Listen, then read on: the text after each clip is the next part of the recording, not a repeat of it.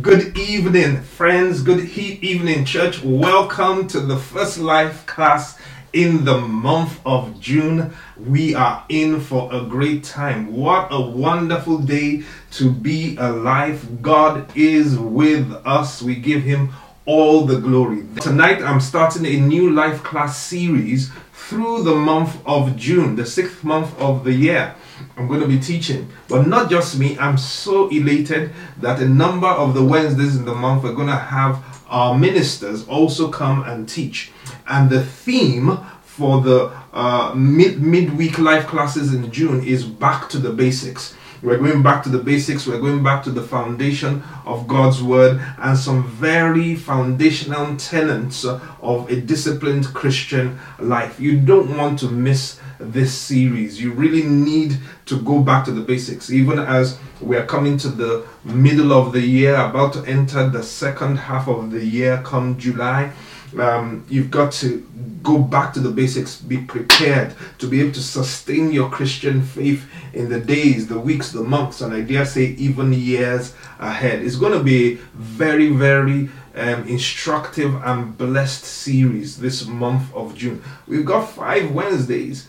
And the last Wednesday is going to be phenomenal because I'm trusting God that in that last Wednesday we're going to have an interactive uh, midweek uh, life class that's going to be dealing with some very relevant um, subjects about Christianity today.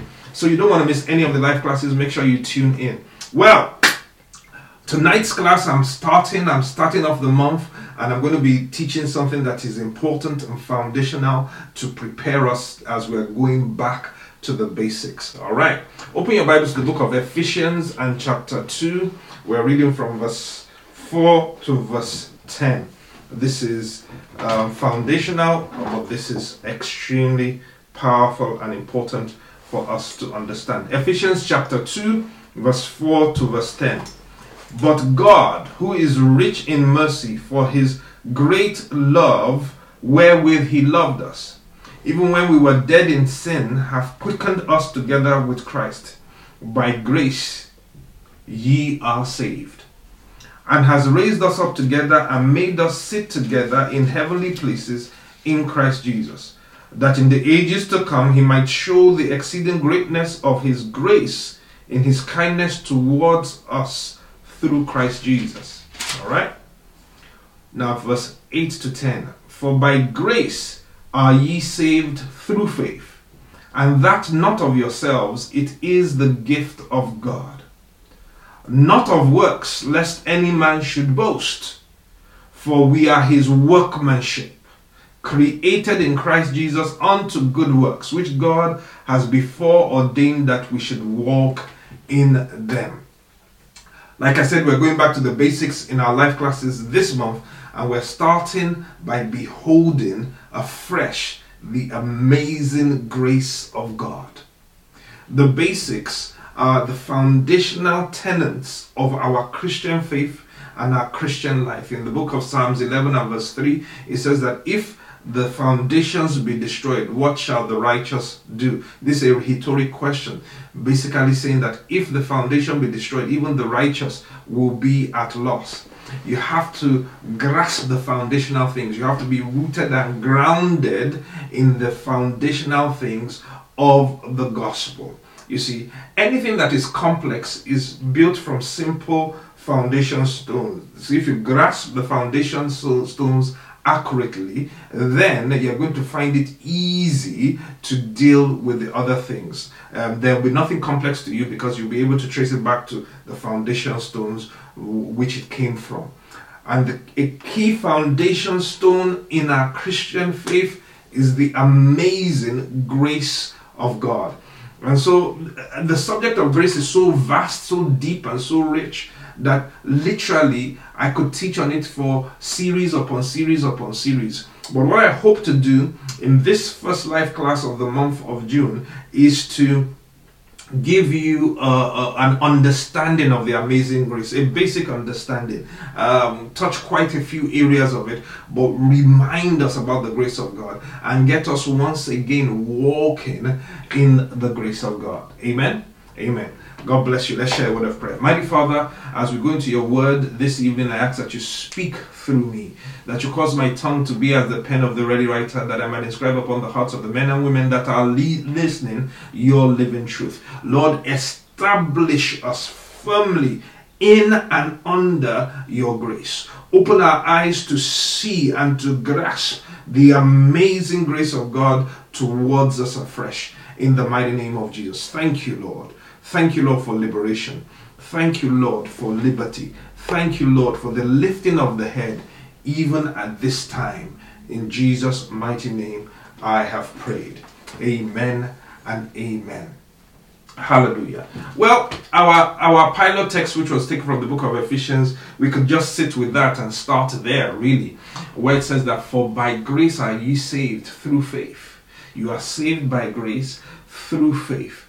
Uh, uh, uh, this is not by your works. It, you are saved, for by grace are ye saved through faith, and that not of yourselves. It is the gift of God. You are saved by grace. Grace is what saves us through faith. This is foundational. This is key to understand. It says, now listen, it says that by grace you are saved through faith, and that not of yourselves, it is the gift of God, not of works, lest any man should boast. It is not your works that saves you, it is the grace of God that saves you. I want you to get that. Your works, no matter how goody two shoes you are, no matter how many good things you do, your works are unable to save you. You, you always fall short. The scripture says that all of our righteousness is as filthy rags. So your works cannot save you. Only the grace of God can save you. So the grace of God saves us through faith. Our faith in the grace of God is what leads to salvation. Then listen as it goes on in verse 10. And now says, For we are his workmanship. He's the one that does the work.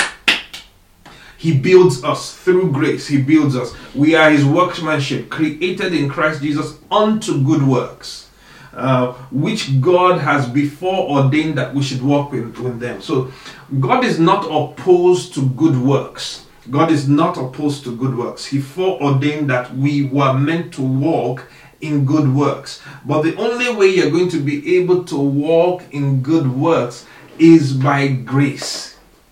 Your works don't save you, grace saves you, and then goes beyond that. I'm getting ahead of myself to enable you to do the good works that you are foreordained to do in the first place. We've got to get this right. We've got to get it straight. My good works now is coming out of the grace of God in my life. Hallelujah. The grace of God abounding in my life. Oh, yes. God is able to make all grace abound towards us that we, having all sufficiency in every good work, might abound. You see, it's the grace of God that causes us to abound in every good work. Hallelujah. So now, let's get it right. We are saved by grace, not by our works. All right? Through faith, that we might now be able to do the good works that God always intended for us to do. Okay? So, you've got to complete the equation. Grace saves us and enables us to do the good works that God always intended for us to do in the first place. Hallelujah. Don't put the cart before the horse. Get the sequence and the order right. What happens with religion is that they put works first. So if religion were to, to, to say this, they'll say, by works are we saved so that we can enjoy the grace of God. Now, if you have to do works to enjoy the grace of God, then it's no longer grace. Hallelujah.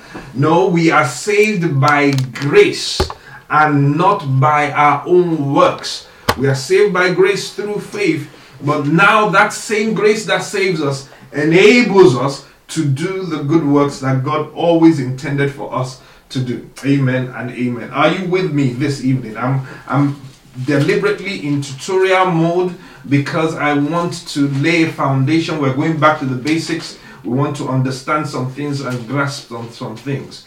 In the book of Second Corinthians, chapter 3, from verse 7 all the way down to verse 18. I'm not going to read it, but I want you to go back and study it. If anything, I want you to come out of this class with a fresh hunger and thirst to delve into God's word, to grasp and understand His grace. Now, in the book of Second Corinthians, chapter 3, 7 to 18, it talks about two glories.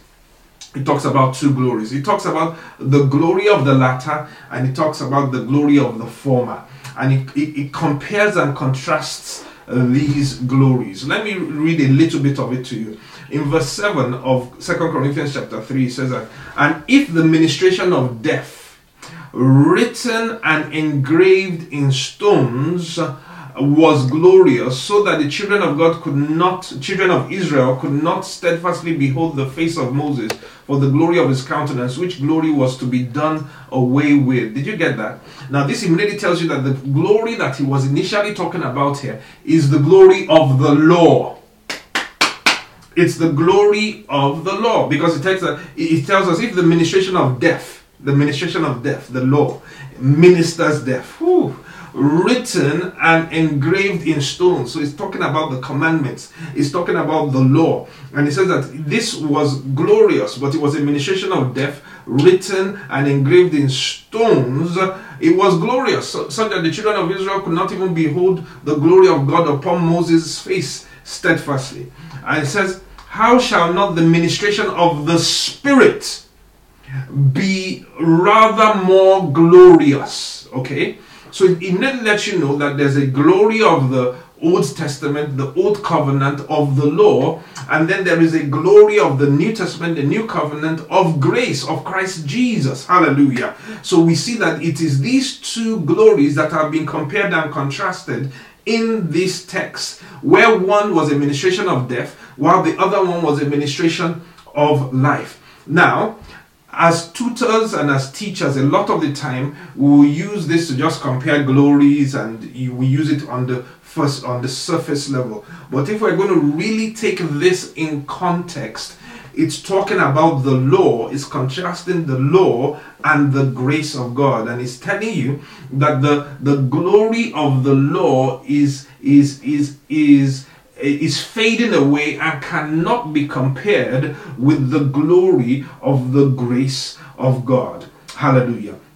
Listen as we go on. In, in, in verse 9, it says, For if the ministration of condemnation be glory, much more doth the ministration of righteousness exceed in glory. You see, the ministration of righteousness exceeds in glory to the ministration of condemnation. Hallelujah. So the law, listen, the law brings condemnation while grace brings righteousness. Oh my. This is great. This is great. That's why the scripture says uh, elsewhere in the book of Romans, for there is therefore now no condemnation for those that are in Christ Jesus who are under grace. So there is no condemnation for them because they are under grace, while the law brought condemnation. For even that which was made glorious had no glory in this respect, by reason of the glory that excelleth. For if that which is done away with was glorious, much more that which remaineth is glorious. What is he saying?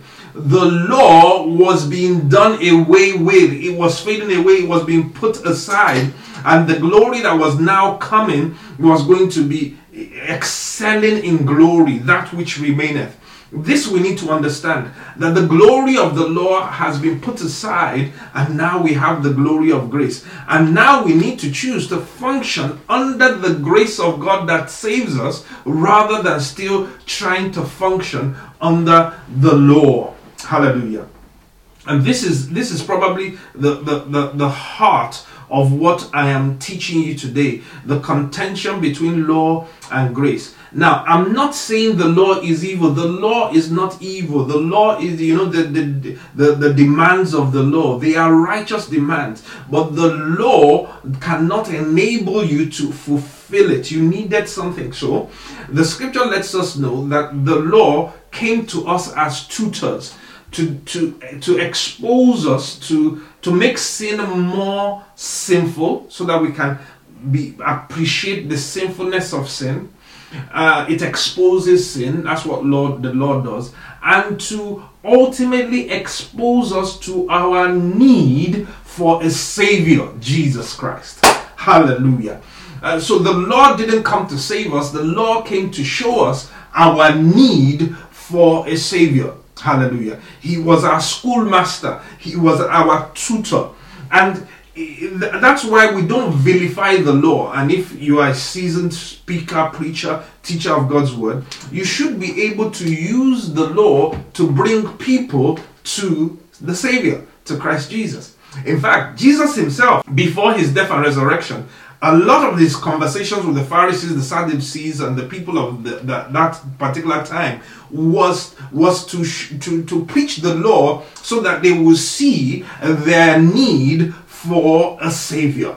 So we're not vilifying the law, but we're saying the law is without power to deliver us, to save us. We needed a savior. That savior came, and his name is Jesus.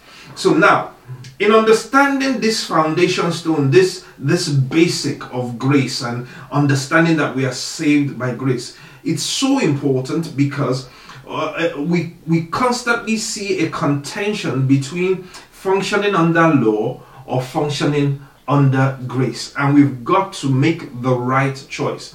In fact, um, if you look throughout the scripture, you will constantly see the law and grace being pitted against each other right from the beginning. In fact, I tell you that in the beginning, the Garden of Eden, there were two trees and those two trees were law and grace. Woo! Hallelujah. Yes, yes, yes. I, symbolically, I believe by revelation that that's what they represented. The knowledge of the, the tree of the knowledge of good and evil represented the law while the tree of life represented grace. Hallelujah. And God said to Adam and Eve, Adam, he told him that the day you eat of this tree, the tree of the knowledge of good and evil, thou shalt surely die. This was so powerful and so symbolic that the tree of the knowledge and good of good and evil represented the law. The day you partake of the law, the day you decide that you're going to try to live your life by the dictates of the law is the day you're going to die because you can't fulfill the law. Neither does it give you the power to fulfill the law. While the tree of life, you are allowed to continue to partake of it freely prior to the fall of man. It was free, it was available. It wasn't forbidden to take of the tree of life, not until he partook, partook of the law and uh, God not wanting him to be um, perpetuated in that that that state of fallenness and sin now takes him out of Eden, separating him from the tree of life until the price would be paid and then there would be restoration. Hallelujah. I hope you are getting this. I know I'm dropping a lot of deep truths there. So we see that the two trees in the garden already was a symbolism of law versus grace. In fact, we go on and we see that even the first two brothers, the first two brothers, who were they? They were Esau and they were, uh, no, they were Cain and they were Abel. Cain and Abel. And when we read and understand the story of Cain and Abel, we see again that this was a contest between law and grace. Ooh, hallelujah, hallelujah, hallelujah. Where Abel represented the grace of God and Cain represented legalism, law. Okay? um, Abel presented a sacrifice unto God that was acceptable unto God. The very symbolism of the sacrifice that Abel presented was that he took an animal and he killed that animal, shed its blood, and offered it up as a sacrifice, which was already symbolic, of grace, of somebody dying in our place dying in our place. Jesus, the Lamb of God, dies in our place so that the grace of God will now be availed us. While Cain took of the fruit of the land that had been cursed and tried to offer that unto God, which was the works of the law, his own efforts, trying to offer it unto God, and it was not acceptable. And then we see Cain arise and kill his brother. You see, the law will always attempt to kill grace. The law will always attempt to kill grace.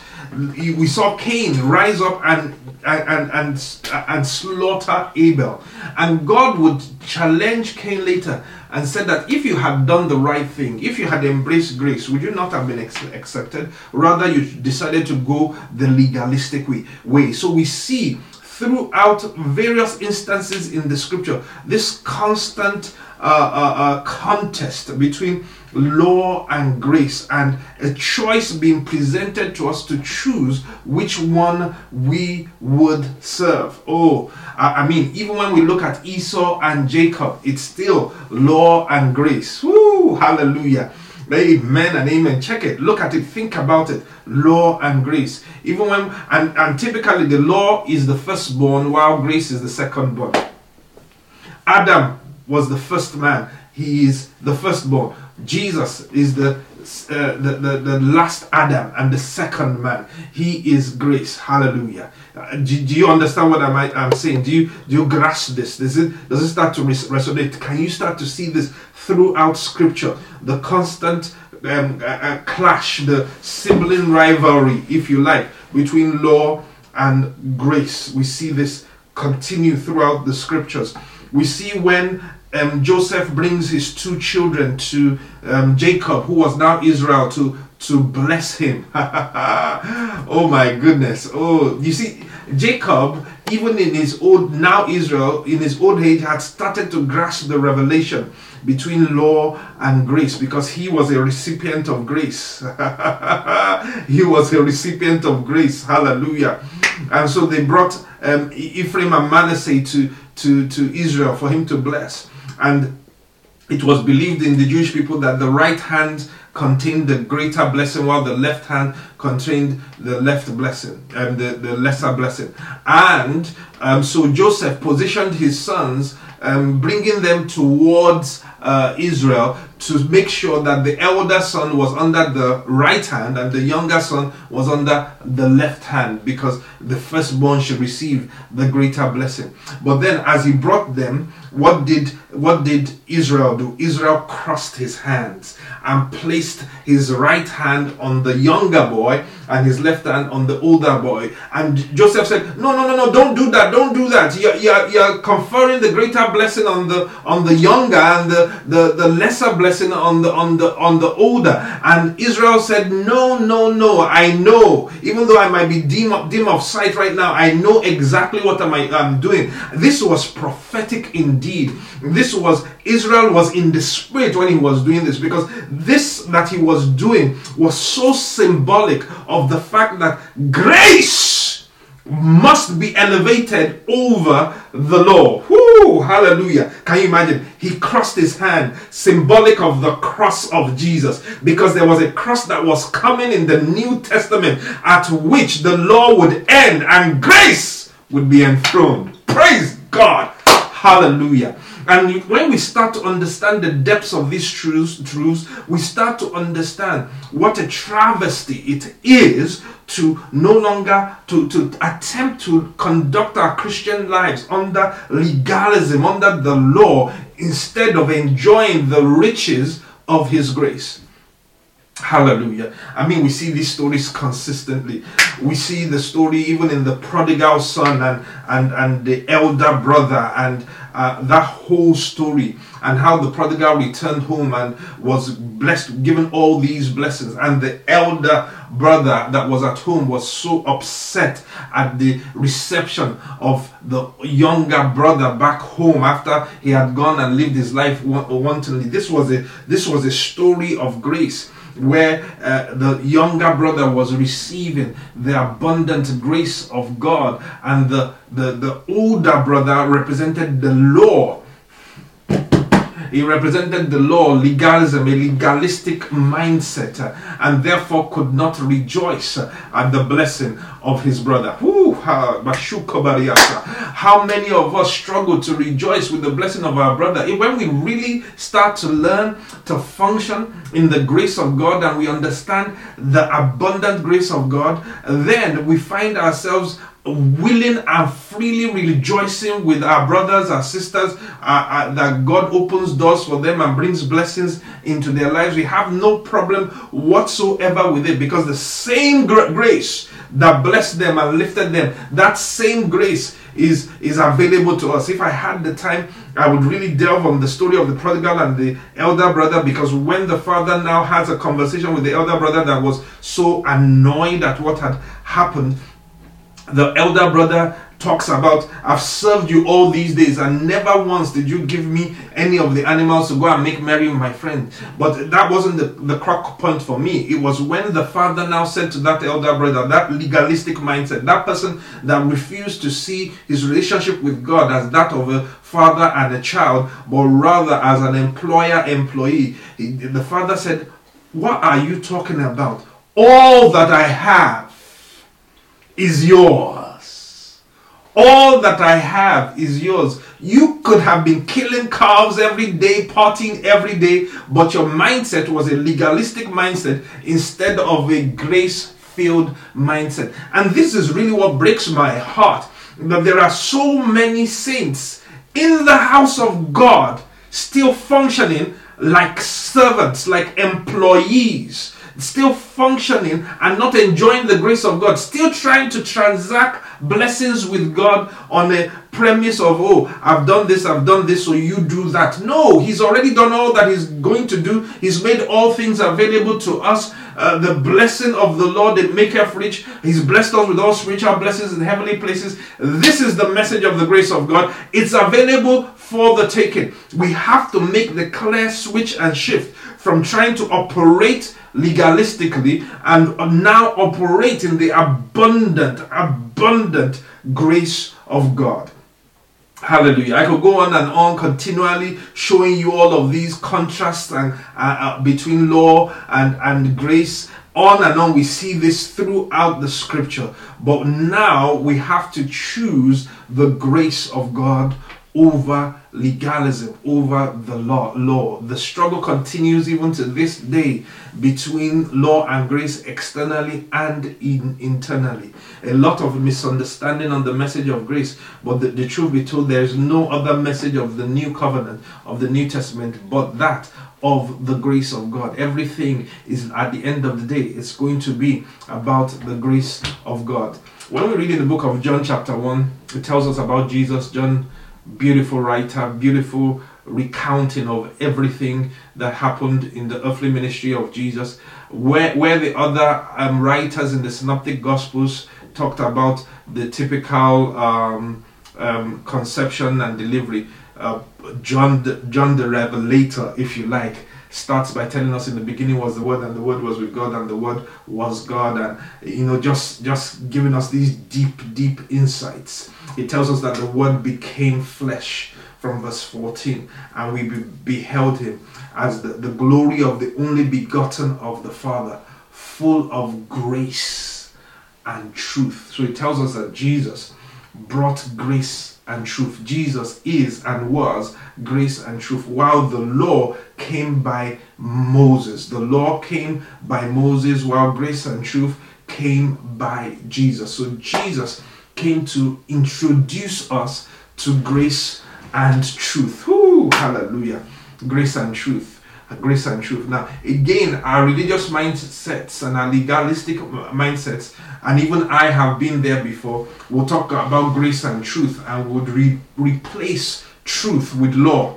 So, whenever we're saying grace and truth, we would preach it in such a way that it sounds like grace and law. That, that Jesus came to give us both grace and the law. No, sir. No, sir. No, sir. That's not the truth that Jesus came to, to display and to show us. It wasn't law. We already had the law. We already knew the law. The law was already condemning us and exposing our sin. The law came by Moses, while grace and truth came by Jesus. So, what is the truth that came along with the grace that Jesus brought? Hallelujah. Let me tell you what the truth is. The truth that He brought, the truth that He wants us to grasp and to understand, is the truth that the price has been paid. Woo! Is the truth that somebody has stood in the gap for us. That's grace and truth. It doesn't deny your sin. It doesn't deny your failure. It doesn't deny your proclivities and your struggles. It's just saying somebody has paid the price for that. Woo! Hallelujah. Embrace the finished work. Embrace the price that has been paid for your deliverance, for your liberty. Hallelujah. Blessed be God. I give you all the glory. I give you all the honor, Jesus. Uh, as I behold your amazing, amazing grace. He stood in the gap for us. He who knew no sin. Second Corinthians chapter 5 verse 21. He who knew no sin became sin, that I who knew no righteousness might become the righteousness of God. Hallelujah. Hallelujah. Blessed be God. We give you the glory. You know, a lot of people also use use uh, uh, the word grace and mercy interchangeably as if they are the same thing. They're not the same thing, even though they are they closely work together. In the book of Hebrews, chapter 4 and verse 16, it says, Let us therefore come boldly unto the throne of grace to obtain mercy and find grace in the time of need. So, obtain mercy, find grace. It's talking about two different things. Now, we need both mercy and grace. In fact, let me tell you, the mercy of God is new every morning. Great is His faithfulness. It's because of His mercies that we're not consumed. The truth be told, is mercy. What is mercy? Mercy is what stands between you and deserved judgment. Mercy is what stands between you and deserved judgment. Mercy said no. Mercy triumphs over judgment if not for the mercy of God, we will be consumed with instant judgment for a lot of our sins and atrocities. But mercy said no. Mercy stood in the gap. But mercy was not enough. You also need grace. Mercy withholds what you deserve. What do you deserve? Punishment judgment. Grace gives you what you don't deserve. What don't you deserve? Enablement, acquittal, freedom. Hallelujah. So, my sin attracts judgment. Mercy stands in the way of that judgment and says no to judgment. But if I don't have grace, I continue in sin, constantly attracting judgment. But when grace comes in, grace now enables me to no longer live in sin, no longer practice sin. So, because I am no longer practicing sin, I no longer attract judgment. Do you get me what I'm saying? The woman that was caught in adultery and the men brought him brought her to Jesus and they wanted to stone her and said that this woman has been caught in adultery in the very act of adultery. Um, we want to stone her. What say you, Jesus? Jesus stooped to the ground and was writing something in the in the sand. We don't know what he was writing. They didn't tell us what he was writing, and, and that's a whole other message all by itself. I could preach another day. But then Jesus, rising up from what he had been writing on the on the ground, looked at them and said, "You that are without sin, throw the first stone." and all of them started dropping their stones and living and leaving from the eldest to the youngest. And then Jesus looked at the lady and said to her, Where are your accusers? And the lady looked around and found out that they had all gone and said, No one accuses me, no one is here. And then Jesus says, Neither do I condemn you. But then listen to what he says. He says, Go and sin no more. You see, all of the people that brought stones to stone that woman, they, they all could not stone her because they were not without sin. They all had sin, so they couldn't stone her. You, you don't have a right to stone anybody if you yourself have a flaw in your life, and we all do. The only person that had the justification to have stoned her that day was Jesus himself. Jesus himself could have stoned her because he was without sin. So, but he could have stoned her, but he refused to stone her. No, he stoned her. He stoned her with grace. Hallelujah. Oh my goodness. Mercy said no, didn't allow them to stone her. He now stoned her with grace. Hallelujah. There is therefore now no condemnation. He didn't come to condemn. Ooh, he came to set us free from condemnation. I wish I had the time. In the book of John, chapter 3, from verse 17 to 18, it lets us know that Jesus could not have come to condemn the world. He came that the world might be saved through him because the world was already condemned. Condemnation doesn't come from Jesus. Condemnation was already a natural fact and consequence of breaking the law. Jesus came to deliver us from condemnation. And then Jesus said to that woman, Go and sin no more. In that phrase, in that statement, he, he was bestowing her with grace to no longer do the thing that attracted the judgment in the first place. This is the power. This is amazing grace. Mercy says no to judgment, grace says yes to favor. I, I, we need to be established in grace. This is foundational. This is basic. We need to be established in the grace of God, the amazing and the wonderful and the tremendous grace of God. We need to stop relating with God with a legalistic mindset. I'm not saying that, that you won't still fulfill all righteousness. I'm not saying that you won't still sow your seeds and do the things that you're meant to do. But now you're not doing them to earn what has already been given. You're doing those things more out of gratitude for knowing that He's already paid the price for you. Hallelujah. Are you hearing what I'm saying? I really trust God that you're getting this. I want you to start to realize that grace is far more than uh, a prayer that we pray. Because for so many people, when they hear the grace, they think about the prayer. Let us say the grace. The grace of our Lord Jesus Christ and all the rest. And that's all right. But grace is so much more than a prayer. We are saved by grace through faith. Now, a whole lot of us have been introduced to saving grace. But we make a mistake when we think that all that grace does is saves us. Grace does so much more than save us. Hallelujah. Listen to what Paul says about himself in 1 Corinthians chapter 15, verse, um, verse 10. He says, But by the grace of God, ooh, by the grace of God, I am what I am and his grace which was bestowed upon me was not in vain. But I labored more abundantly than they all. Yet not I, but the grace of God which was with me. The grace of God which was with me. What is Paul saying here? Paul is saying, My secret, what distinguishes me from everybody else, is the grace of God. Hallelujah. So now he starts to say, I have labored more abundantly than everybody else, yet not I, but the grace of God that was on me. Therefore, he's letting you know that his grace was not just a saving grace. Listen, listen, listen. It's also an enabling grace.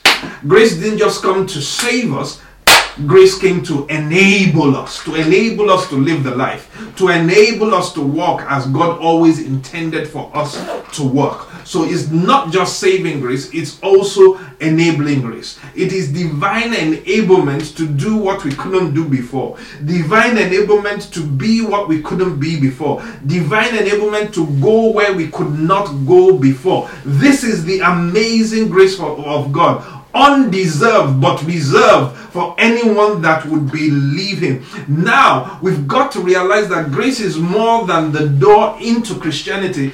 Grace is the very, very essential essence of being able to live the Christian life. It, it's an enabling grace. Every time we attempt to acquire by legalism what has been given to us by grace, we push that further away from us. Listen to what um, Paul will say to the Galatians. Says, Who has bewitched you that after you have received this salvation by grace and by the Spirit, you will attempt to now uh, uh, uh, be perfected by the works of the flesh? Grace, grace, grace saves us and enables us. How? How do we walk in this grace? It's right there in the pilot text and in the code. You are saved by grace through faith. Faith. Faith. Grace is offers all of God. But faith receives what grace is offering. Grace makes it available. But you, you need faith. You use faith to take what has been made available. Hallelujah. Hallelujah. For the just shall live by faith. You, you use your faith to appropriate what grace has made available. It is time for you to determine that you are going to live and function under grace and not under the law. For we have been redeemed from the curse of the law. For it is written, Cursed is anyone that hangeth upon a tree. Jesus hung upon a tree, the cross, for us. He became a curse for us so that Abraham's blessings would be ours, so that, whew, hallelujah, so that we will no longer be under the curse of the law. We've been delivered. The grace of God has made it available. It's time for us to receive, receive it and walk in it by faith. Whatever you are going through right now, there is grace to get you through. But you've got to extend your faith to receive that grace, to get through it, to go to your next level in the mighty name of Jesus. Now, I could say so much more about the grace of Lord, particularly uh, the grace of God, particularly comparing and contrasting it with the law. But time forbids me. And if anything, I want to stimulate you to delve deeper to go deeper into God's word, to say, Lord, open my eyes, help me to see the wonders of your grace, the greatness of your grace. Help me to embrace the finished work by your grace. Hallelujah. And Lord, help me to make that shift from legalism and fully into the grace of God. Hallelujah. You see, this, this revelation of the grace of God, who Jesus is, is the revelation that we need to totally turn our lives around. Hallelujah. The grace of God. The finished work is done. Somebody said it this way, using the word grace as an acronym. It says, God's riches at Christ's expense. What a beautiful definition. He's paid the price so that you could have God's riches. All that God has to offer Christ has paid the price for it. It's now for you and for me to embrace and to receive it by faith. You know, a lot of times you're believing God for one thing or another, and yet you you you slip back into trying to get that thing by some form of legalistic effort on your own part to get it. And Jesus saying, No, I've already paid the price. It's already done. What I need you to do is to receive it by faith. Hallelujah. Amen and amen. This is a basic. Hallelujah. Back to the basics. Back to the grace of God. Moving out from under law to functioning under the grace of God. I am what I am by the grace of God. I do what I do by the grace of God. I'm standing today only by the grace of God. The grace of God upon my life was not in vain. Don't let the grace of God that has been upon you, let, don't let it be in vain. He did not die in vain. He wants you to take full advantage and enjoy His saving grace. Amen and amen. I pray a release of fresh grace upon you I pray that the eyes of your understanding might be opened and enlightened to see and to grasp the grace of God. The larger majority of Paul's prayers for the church were not prayers to do, they were prayers to know. All that you might know the riches of his grace. All that you might be rooted and grounded in the love of God that passeth all on all knowledge, that you might know it. All that you might start to understand the grace of God. All that you might start to understand that it's already yours. That thing that you're looking for, it's already yours. Hallelujah. All that you will grasp that all things are yours already by the grace of God. that you are blessed already by the grace of God.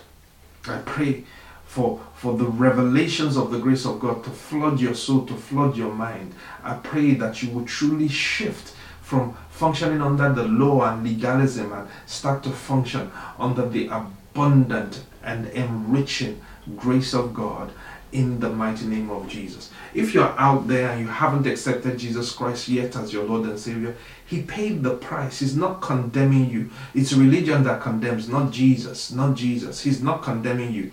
This is the ministry of reconciliation and the word of reconciliation. That the price has already been paid. Jesus, God is, is not looking to judge you. Jesus has taken that away, out of the way. Now receive the free gift of salvation through Christ Jesus. If you haven't been saved, this is your opportunity. Believe with your heart, confess with your mouth. Repeat these words of prayer with me. Lord Jesus, thank you for the price that you paid. Thank you for coming and dying for me. Today, I repent of my sin and I accept you as my Lord and my Savior. Thank you, Lord. Thank you, Lord. I believe with my heart, I confess with my mouth, and so by faith, I am now born again, a new creation in Christ Jesus. Amen and amen. If you prayed that prayer, whoo, hallelujah, welcome to the body of Christ. You are indeed saved, and we want to help you to grow in the Lord. So make sure you get in, on, in, on, in touch with us on any of our platforms or the details that are on the screen, and let's help you to grow in the Lord and move from level to level and from glory to glory in the mighty, mighty name of Jesus. Amen and amen. Hallelujah. Well, I'm going to have a short chat on Clubhouse after tonight's um, class from 8:30. Um, still talking more about the amazing grace of God. Jump in and let's let's chat some more there. We can't close out tonight's service without an opportunity for you to give towards the work of the Lord. Hallelujah. Amen and amen. It takes resources to do what we do, and I want to encourage you that you sow in, in, in, in generously. For he that sows bountifully will reap bountifully. The de- details for how you can give are being shown on the screen now. Choose the method that is most preferred by you. And so I decree and declare you are blessed and highly favored, even in your giving. And you will testify of how God came through for you in Jesus' mighty, mighty name. Amen amen. Don't miss any of the life classes uh, this month. They're going to be great. They're going to be life changing. I've got the ministers lined up. They're bringing God's word your way in the next couple of Wednesdays. Then I'll be back again close to the end of the month. Don't miss any of the Sunday services as we preach and teach about the blessing of God that maketh rich and addeth no sorrow. You don't want to miss a one of those services. And please be an ambassador of Jesus and invite everybody you know. Tell everybody, convince them, pull them into the house of the Lord. Uh, uh, and we will see great, great, great things happen for us and in us and through us in Jesus' mighty, mighty name. Amen and amen.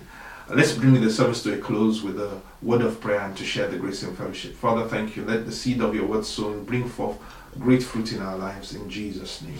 Let's share the grace.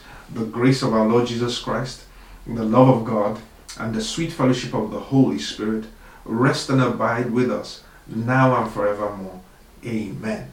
And surely God's goodness and God's mercy shall follow us all the days of our lives and we shall dwell in the house of the Lord forever and ever. Amen and amen. Hallelujah. God bless you. See you soon.